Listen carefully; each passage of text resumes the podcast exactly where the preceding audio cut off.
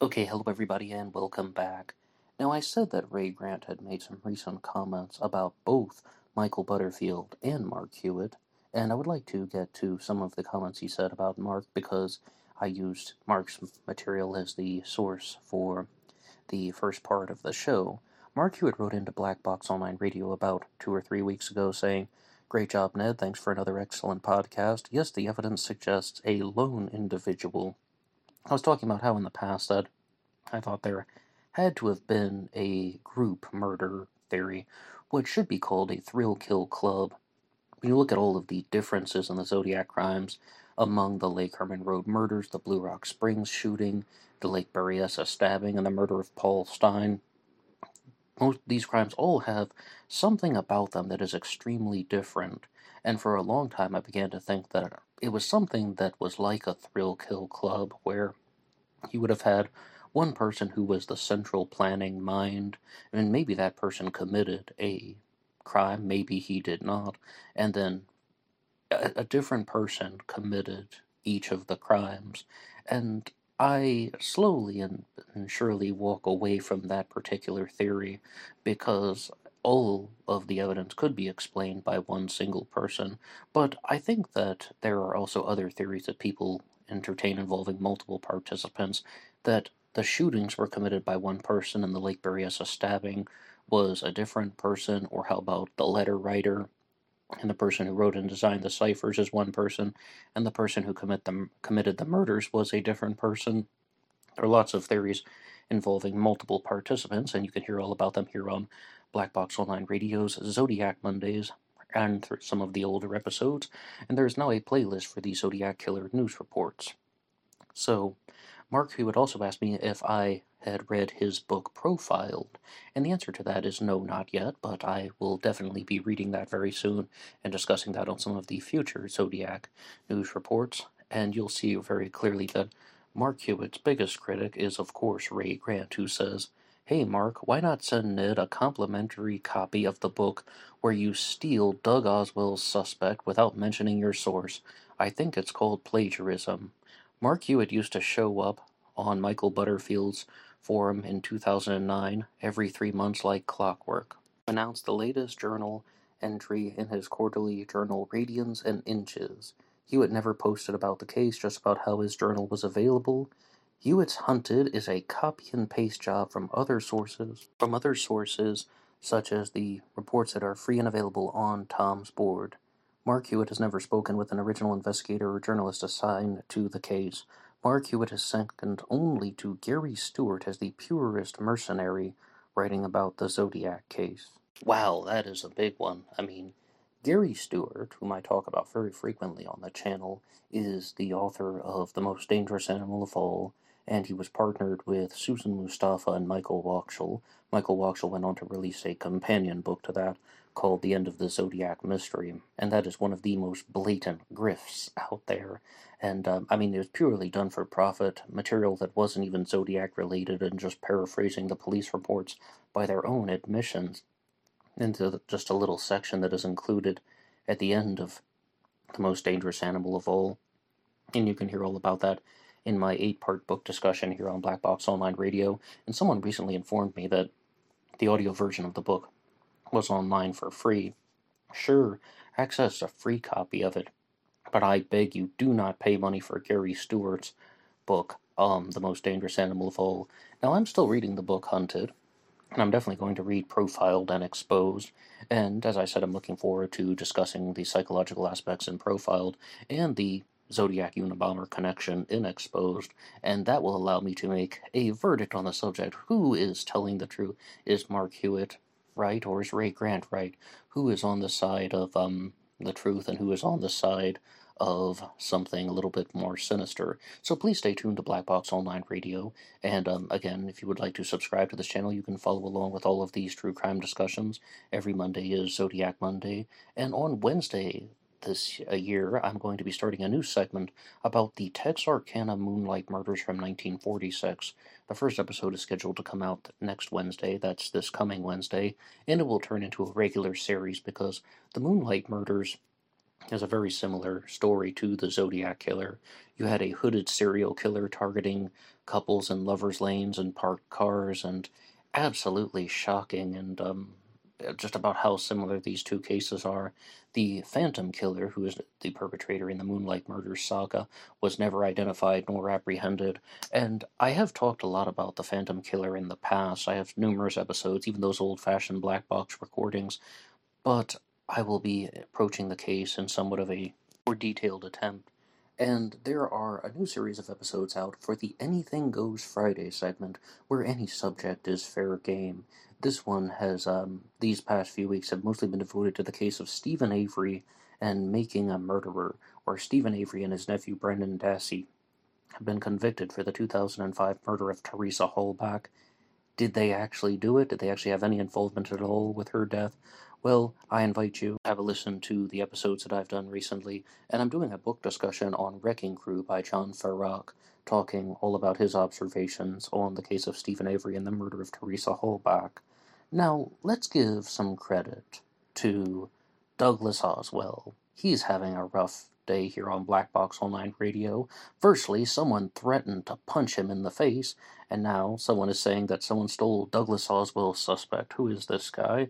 He uses the pen name Douglas Evander Oswell, which I suspect is not only his pen name, but also his legal name. And he wrote a book called The Unabomber and the Zodiac. And I would like to go over to Amazon.com and just read to you the description of this book that has been pulled into question. The Zodiac Killer murdered five people between December of 1968 and October of 1969. The murders were followed by letters to the news media demanding publication of his threats and other written material on the on pain of further killings. As the Unabomber, Theodore Kaczynski murdered three people and injured many more over a period beginning in May of 1978 and continuing through April of 1995. His murders were followed by letters to the news media demanding the publication of the letters themselves and the so called manifesto on pain of further killings.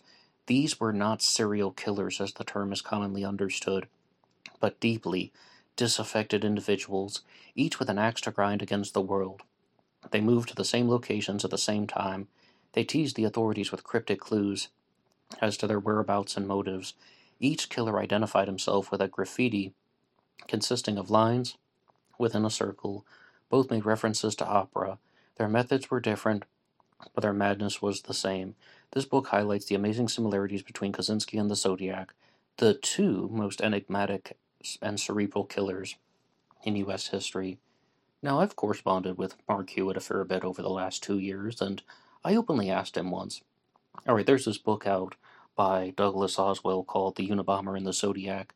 What really is the difference between your material and his material?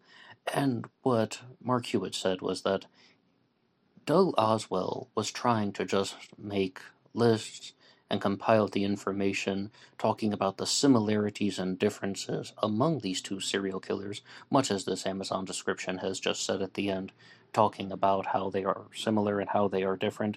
The exact line at the end of the description was This book highlights the amazing similarities between Kaczynski and the Zodiac, the two most enigmatic and cerebral killers in U.S. history. Okay, but then what Mark Hewitt said was that he went an, an additional step further and accused Ted Kaczynski directly of being not only the Unabomber but also the Zodiac killer. And as I said, I look forward to reading Mark's other two books to um, evaluate his observations, if you will. And while I was messing around on Amazon.com, I saw that Douglas Oswell had also written the book a Fantasia for Two Lutes, and it definitely got my attention, and I would just like to read the description of that book for you as well.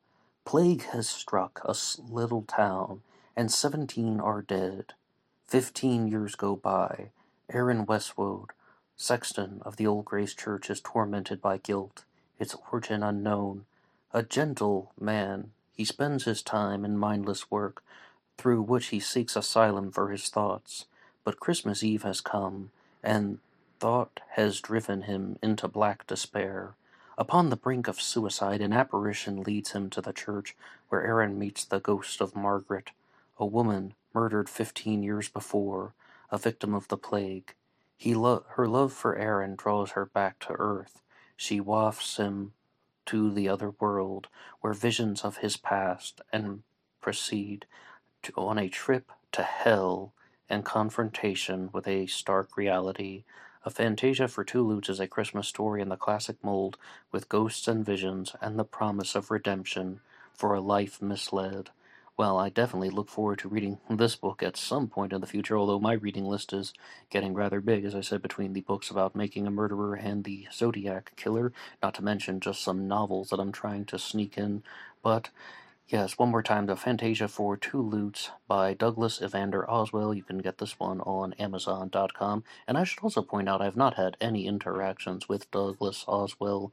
Um, I don't really know the guy, so I can't really weigh in on any, any of these personal disputes that they're talking about or somebody wanting to punch him in the face. But right now, I would like to get to your shout outs on buymeacoffee.com. The shout out for this week goes to Floyd Black53, who says, I look forward to Mondays only for BBOR. Well, thank you so much, and um, I would like to read off some other comments that you guys have left, not from buymeacoffee.com, but just um, some other people who have said some things on a similar note. And I don't have this one in front of me, but I do appreciate the person who said, not only do we have Taco Tuesday, but we also have Zodiac Monday. Greatly appreciated to all of you. And I noticed that some of these comments came all at the same time. Some were on the recent Zodiac Killer news report, and one is from Sobek Lord, who says, Thanks for always making the start of the week a little bit better. Cheers, Ned. And uh, much appreciated, Sobek Lord. And Albert Forel writes, Always a good start of the week to listen to your soothing voice and tickle that part of the brain that wants to solve this case, referring, of course, to the Zodiac Killer mystery. Albert as well, I thank you so much. But I will be very honest with you guys. Not everyone is a fan of what I have to say on this channel. Also wanted to give a little bit of counterbalance and read something from somebody named Call Me PJ, which was written out on the episode The Murder of James Allen. And this is an old uh, podcast recording that I did back in 2020, but this comment came in just recently, and it says, WTF, you and your voice is stupid. I, I, I couldn't believe that. I was like, did I did I read that correctly? You and your voice is stupid. You sound racist as F. How did 3,268 peeps listen to you? Yeah, um, alright, well, um, okay there, call me PJ. Firstly, um, you and you and your voice is stupid. I don't know why that.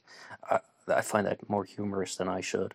But um, yes, I was discussing the murder of James Allen from in the episode back in 2020, and James Allen was a police officer who was murdered by Esteban Carpio. And as far as being racist, Esteban Carpio did indeed commit the murder, and not only that, he didn't even deny it. The defense was an insanity defense, saying that he was not guilty by mental disease or defect. And um, as far as how did you get 3,268 peeps to listen to you, um, well, I don't know, dude. You were the one who was listening to my show why don't you tell me why you decided to listen in the first place? And yes, there are more than a thousand episodes of Black Box Online Radio, and this one is under the full title Plastic Mask The Murder of James Allen re upload. I also did an older Black Box recording on the murder of James Allen, and if you would like, you guys can go through all of the, um, all of the older content and find anything that you are curious about. I even have people still leaving comments on the old episodes from 2017, the pure podcasts that are done where there's just a black box on the screen. I like to call them the old fashioned black box recordings.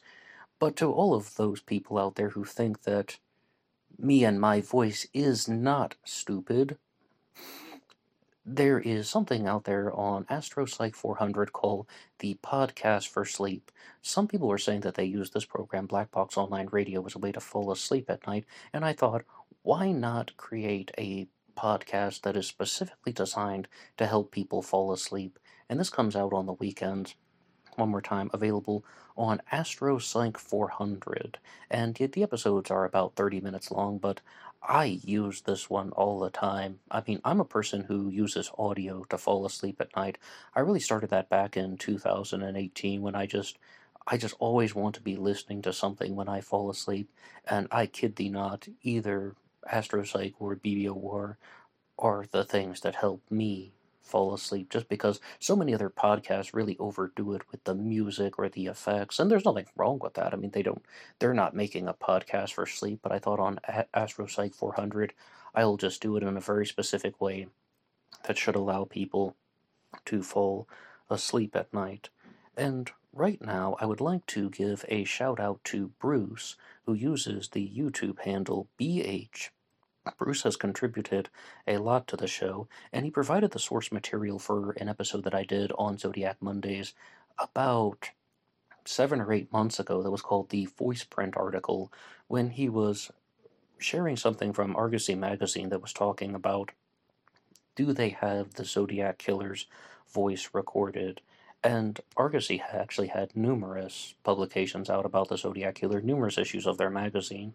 And firstly, Bruce um, shared some old magazine covers with me, but this one is actually from 1971, and it was called Long Forgotten Clues May Trap the Zodiac Killer. Just before Christmas 1968, Northern California bloodthirsty phantom who calls himself Zodiac launched a murder orgy. What the? That still baffles the top manhunters of the world. Two years previously, he may have tipped his hand uh, to his true identity. This is the current belief of criminological experts working in concert with Argosy's watchdog for justice on this fantastic case. Two new strange confession clues to the Zodiac case have only recently come to light. They were written, and authorities are convinced in the wake of the brutal 1966 murder of a co-ed in Riverside, California, long before the 1968 to 1970 homicidal rampage that brought the Zodiac into the ghastly focus in the San Francisco area. Now it says 1970, but none of those crimes were ever confirmed. Much like how the murder of Cheri Jo Bates in 1966 was also not confirmed. The Southern California murder from which these long forgotten clues have now spectacularly surfaced, was that of 18 year old Cheri Jo Bates, a co ed at Riverside. On October 30th, Miss Bates was en route home from a study session at the college library and she was abducted from her intentionally disabled car, savagely beaten stab- and stabbed numerous times, and left for dead in a ditch near the campus. I don't believe Cheri Jo Bates was actually left in a ditch. I mean, everything else I've read says that she was found in an alleyway, but I digress from that. However, despite the savagery of her assault, she had not been sexually molested, a quirk of the Zodiac's later crimes. Now, I know that this um, article is trying to attract readers, right? It was written in the 1970s for a magazine, but would you really call that a quirk not molesting the victims? I mean, what they're trying to say is that the Zodiac did not sexually assault the victims.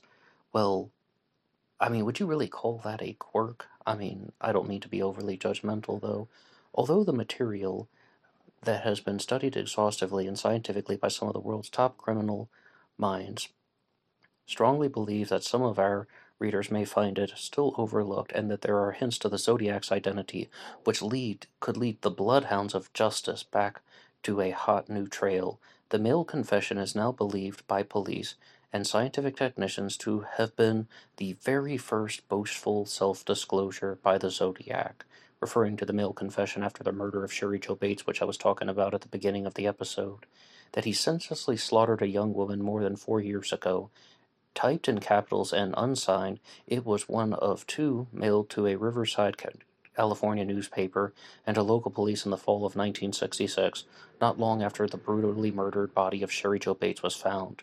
Bearing Riverside postmarks, each of the two was contained in a plain envelope, the address hand-printed with fiber-tipped pen similar to the kind later used by the Zodiac, in the wake of his vaunted claims to the perpetration of 13 more equally unsolved murders near San Francisco starting in 1968.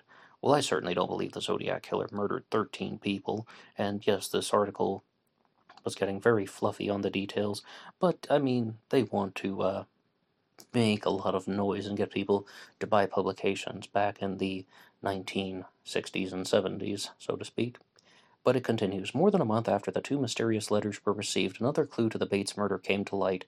It was in the form of a hand printed poem, laboriously scrawled on the surface of a desk in the college library. It was discovered by a building custodian on the desk and frequently used. This so called poem, a meaningless jumble of ten lines in crude free verse, has been printed with fiber tipped pen.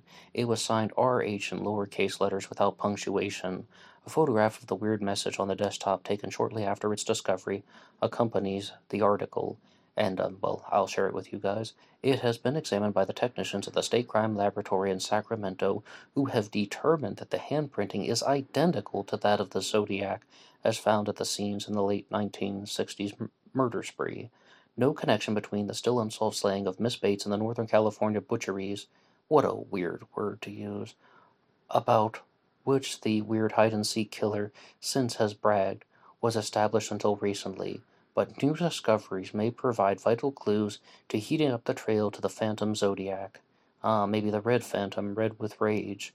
Handwriting on the Zodiac confession envelopes of the 1966, as well as the phraseology of the bizarre statements, now have been linked to the will to wisp Zodiac.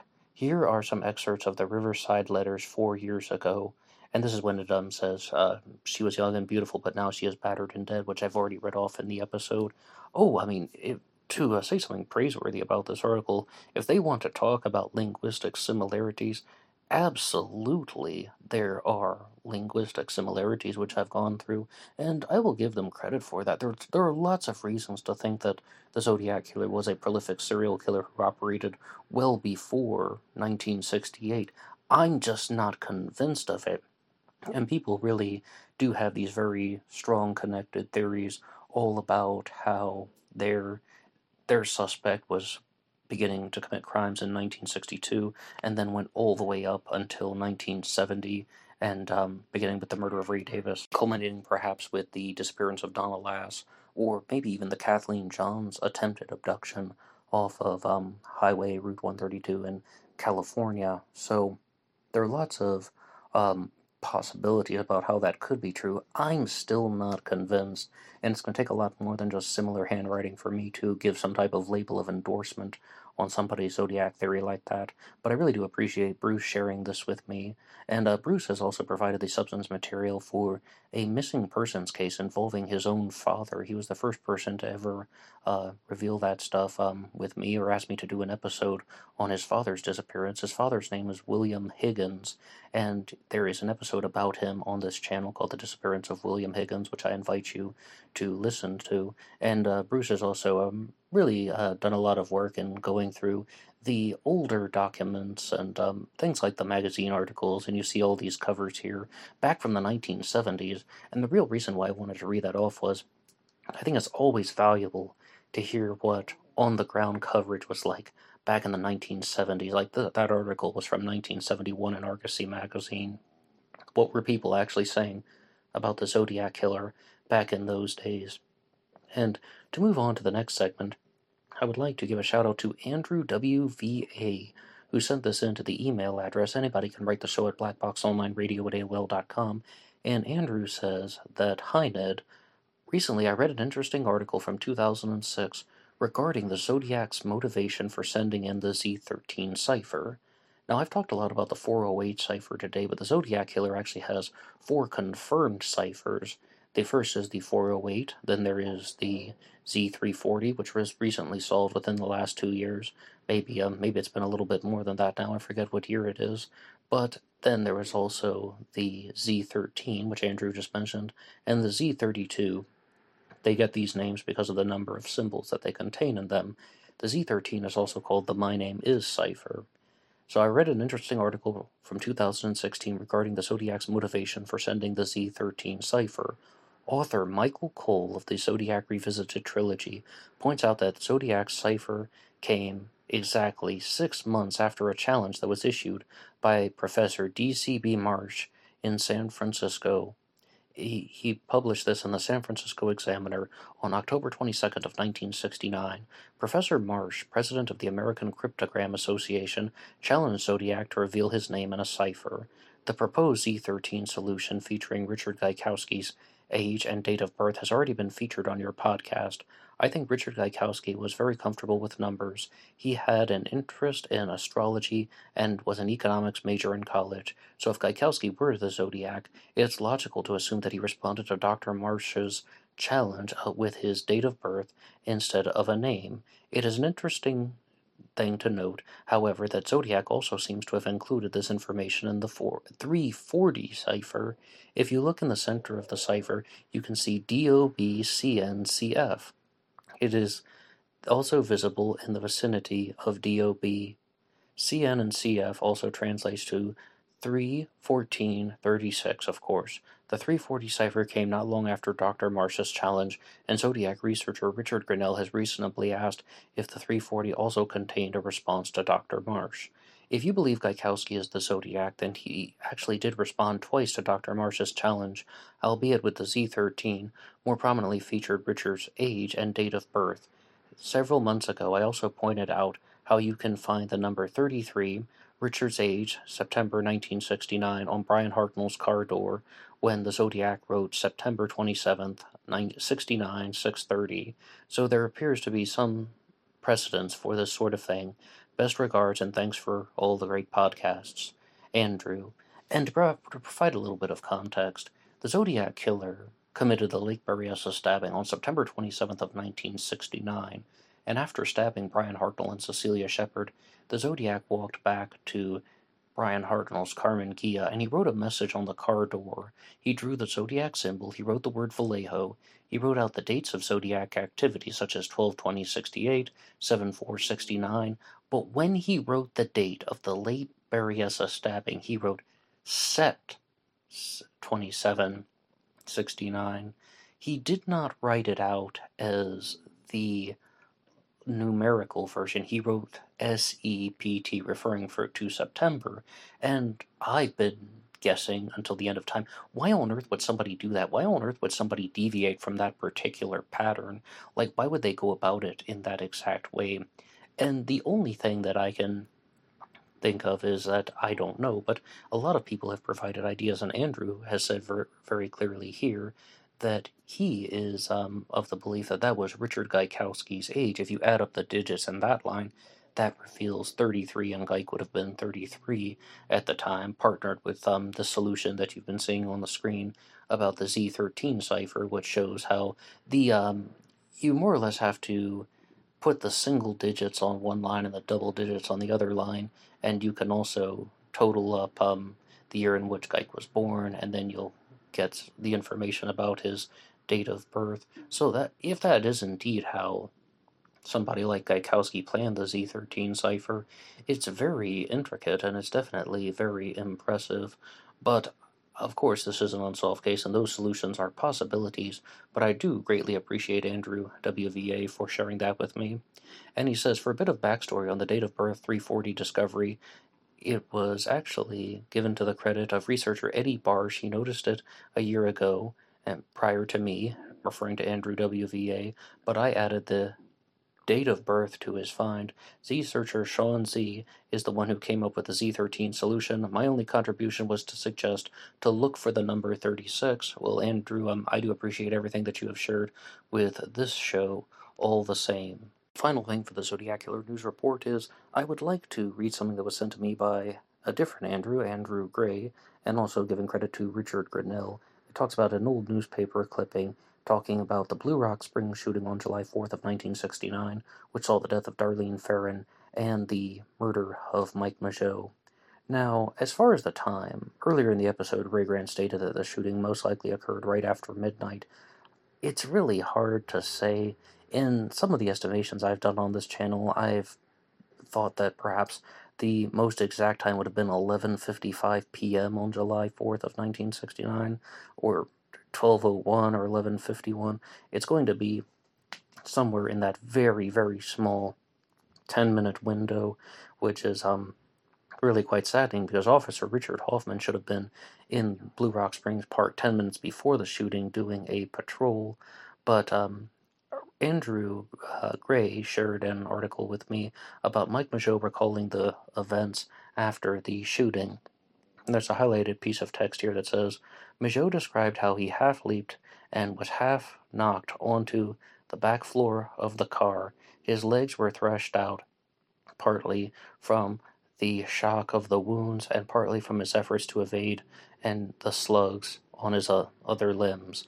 When the killer stopped firing after the first fusillade, Mageau partly boosted himself up on the rear seat. He started firing again. Mageau said that he lashed out with his legs again, and the Zodiac talked about this very clearly, saying that the boy was shot in the knee.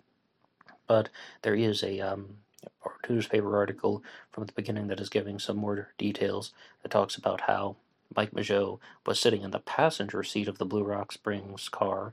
The Darlene Ferrin would have been in the driver's seat, and what may have saved Mike Mageau's life is that he was leaping into the back seat, and he was definitely shot multiple times, not only in the knee but also in the jaw, and I believe the bullet even went through his tongue. It sounds horribly painful.